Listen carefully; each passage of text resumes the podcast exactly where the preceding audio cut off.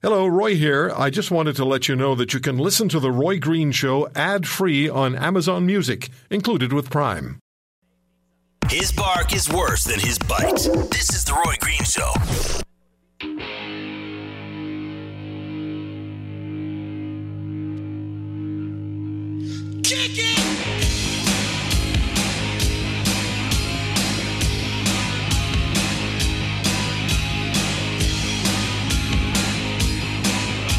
Hold on a minute. Isn't supposed to be his bite is worse than his bark?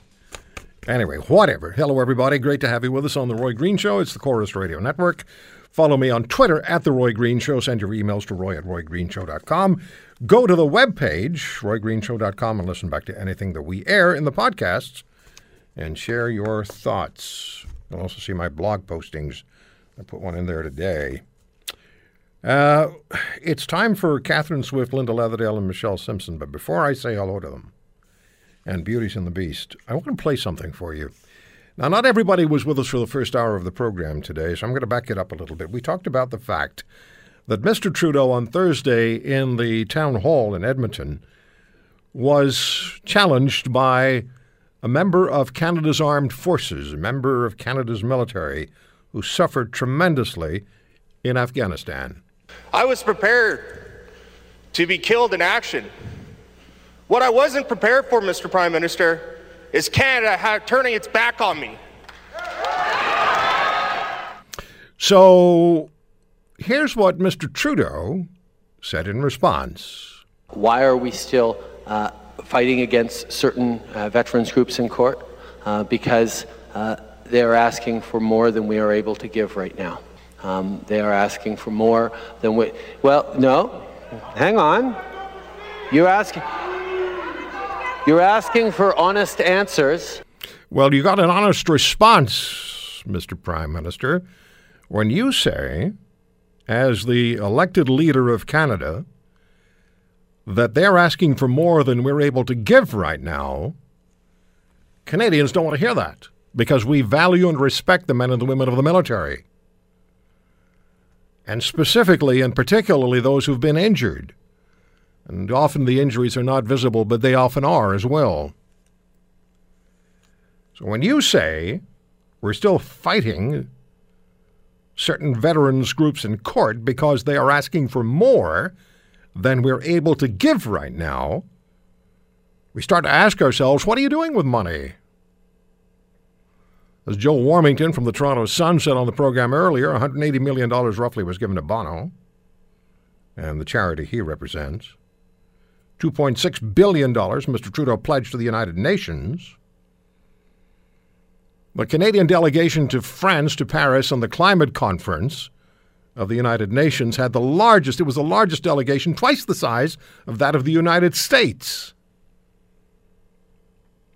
And the Prime Minister is bringing a series of ISIS terrorists back to this country, and they'll be spending millions of dollars on them because nothing's cheap.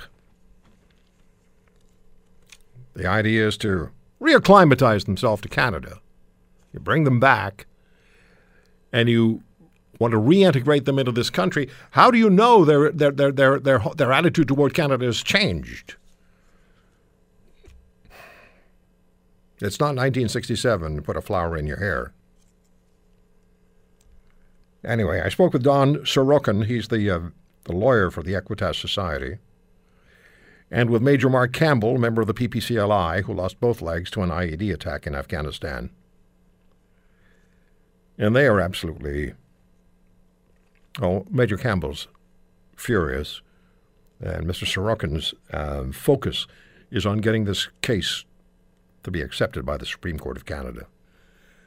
The British Columbia Court of Appeals turned turned it down, but uh, the whole idea of the federal government having a uh, a social contract with the men and the women of Canada's military is just fundamental.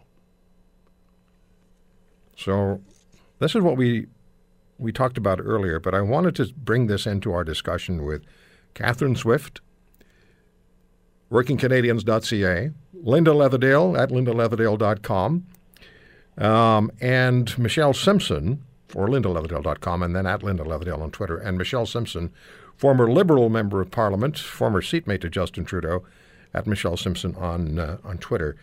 So, Michelle, first of all, uh, this is the Prime Minister who sat beside you in question period.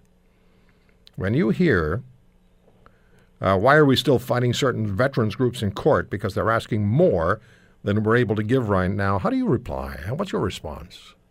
Well, first off, Roy, I'm ashamed. And secondly, um, it's not giving they're entitled to this money. We pay taxes. And I think Canadians are getting fed up with us not looking after our own seniors, uh, First Nations, uh, the you know the vets, and but we're sure doling it out everywhere else. So I, I'm really ashamed. It's a good word. Yeah, it's a very good word. We heard we had such such passionate and such honest uh, gut response to what uh, what went down. Uh, Catherine, your thoughts on it? Well, I think it's only fair to bring some perspective in the sense that I, I very much believe our military have been let down by many governments, many federal governments over the years, including conservative ones.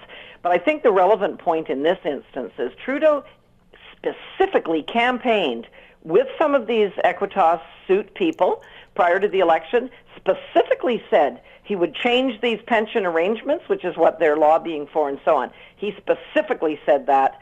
So, given that I believe mil- military has been mistreated a lot for many, many years, he is 180 degrees going back on his very explicit commitment to these people. So to say now, when billions and billions are being spent on stuff a lot of Canadians don't really prioritize, uh, to say now that they're, there's, they're asking more than we have to spend, no, he's dead wrong, and he's gone back completely on his election commitment to them. Linda, when uh, when Mr. Trudeau spoke, he also has often said, and he said uh, we we, uh, we we quoted him in the first hour, where he talked about there being pension availability lifetime pension availability for, for, for members of, uh, of the military, but wounded members of the military and others. But what, what he doesn't talk about is that previously the, the monthly maximum was $2,700. That's for the lifetime pension for wounded for wounded warriors. Now it's eleven hundred and fifty dollars. Was twenty seven hundred. Now it's eleven hundred and fifty. And then the prime minister says, "Well, but you have to remember we do other things for veterans like help them with their PTSD. When I said that to Major Campbell, I thought he was going to blow a gasket. Well, he should blow a gasket because we've all read the reports of how many people who have served for us to fight for democracy for us, who have committed suicide, who have come back after their service for us and cannot handle it. But here's something I want to remind everybody. What is Omar Khadr he got $10.5 million from the Canadian taxpayers. And we can't take care of our own veterans who have served for us, who have fought for us. There is something major league wrong here, Roy. And I'm, I'm sorry, I don't care how you spin it. This is wrong. These are the Canadians who are here to fight for our rights and freedoms, and we have to celebrate them and we have to support them. Michelle, before I take a break, I, am I right in, in, in, assessing this as either Justin Trudeau is tone deaf or he doesn't care? I actually think it's a combination of both. That would be my assessment. He is tone deaf He's really got a tin ear. And I think the way he caval- know, the cavalier way said, uh, well, they want more than we can give. We, who's he to say who we is? We are the Canadian taxpayers. You know, and mm-hmm. he doesn't, in this case, I don't believe he's speaking for Canadian taxpayers. Let me take a break. We'll come back with Catherine Swift, Linda Leatherdale, Michelle Simpson. We'll talk about the pipeline issue that uh, now has uh, Alberta and British Columbia putting their dukes up, and we'll talk about a, a, a pipeline that is supported by Indigenous Canadians and Indigenous people.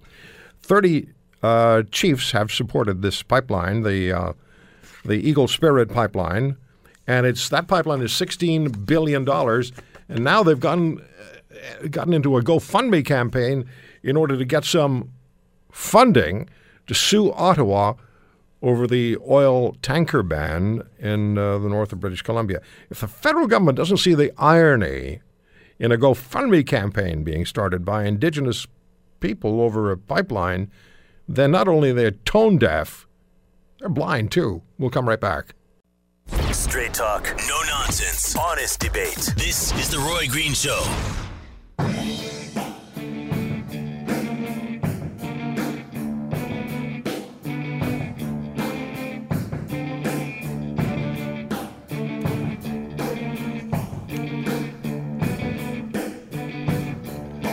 I always think there's a car chase going to start when I hear this.